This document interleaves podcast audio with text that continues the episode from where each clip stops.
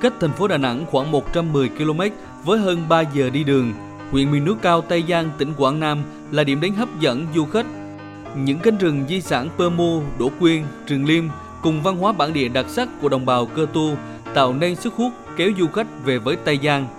Sau khi mở cửa trở lại các hoạt động du lịch, hàng ngàn lượt khách trong và ngoài nước đã đến với huyện vùng cao này để trải nghiệm du lịch xanh.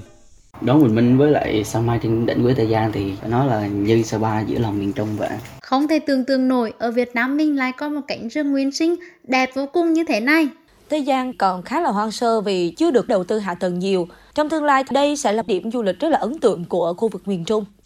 Tài nguyên rừng và văn hóa bản địa được người cơ tu huyện vùng cao Tây Giang, tỉnh Quảng Nam tự hào xem như kho báu giữa đại ngàn. Theo tiến sĩ Vũ Ngọc Long, nguyên viện trưởng Viện Sinh thái học miền Nam, huyện Tây Giang có nhiều lợi thế để phát triển du lịch cộng đồng dựa vào những cánh rừng nguyên sinh hiếm hoi còn sót lại trên dãy Trường Sơn. Cùng với đó là văn hóa làng với tính cộng đồng rất rõ nét của đồng bào cơ tu. Ông Vũ Ngọc Long cho rằng nếu được đầu tư, khai thác và bảo tồn đúng hướng, nơi đây sẽ hình thành những điểm du lịch đặc sắc ở khu vực Trung Trường Sơn cái ý tưởng thành lập khu di sản này để mở đường để phát triển thành cái khu du lịch dựa vào cộng đồng thu hút được sự quan tâm chú ý của cộng đồng chúng ta cũng cần phải đầu tư cái cơ sở tầng cho nó thì mới có thể phát triển được cái khu di sản Bơ Mua này trở thành trung tâm học tập về rừng nhiệt đới cũng như là những cái giá trị bảo tồn của thiên nhiên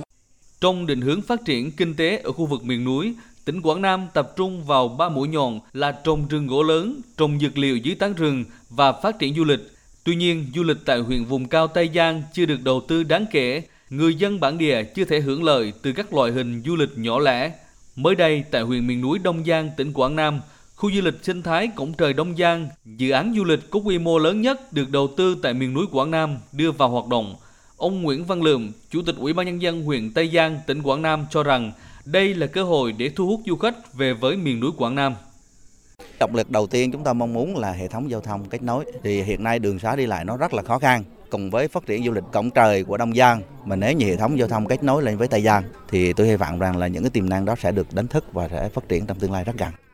Dịch Covid-19 đã làm thay đổi toàn bộ thói quen và xu hướng tham quan trải nghiệm của du khách, vừa là thách thức, vừa là cơ hội để ngành du lịch làm mới sản phẩm. Từ chuỗi sự kiện năm du lịch quốc gia 2022 vừa qua, tỉnh Quảng Nam đã giới thiệu hàng loạt sản phẩm du lịch xanh gắn với bảo tồn văn hóa bản địa khu vực miền núi phía Tây – Phó giáo sư tiến sĩ Phạm Trung Lương, nguyên Phó Viện trưởng Viện Nghiên cứu Phát triển Du lịch, Tổng cục Du lịch Việt Nam cho rằng, việc mở không gian du lịch lên khu vực miền núi, khai thác các sản phẩm du lịch xanh, du lịch cộng đồng là xu hướng tất yếu, phù hợp với tiềm năng, lợi thế của vùng Tây Quảng Nam.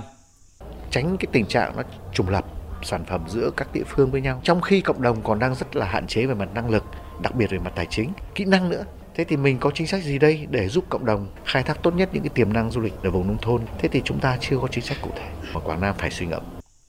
Trong định hướng phát triển du lịch, tỉnh Quảng Nam chú trọng khu vực miền núi phía Tây, tập trung kêu gọi các nhà đầu tư lớn đến hợp tác làm ăn. Ông Lê Trí Thanh, Chủ tịch Ủy ban Nhân dân tỉnh Quảng Nam cho biết, phát triển du lịch, thu hút đầu tư vào miền núi sẽ đặt ra không ít thách thức trong công tác bảo vệ rừng, tỉnh sẽ kiên định quan điểm không tách rời việc bảo vệ và phát triển hệ sinh thái rừng, bảo tồn văn hóa bản địa trong quá trình đầu tư và phát triển du lịch. Các cái dự án đầu tư vào khu vực miền núi,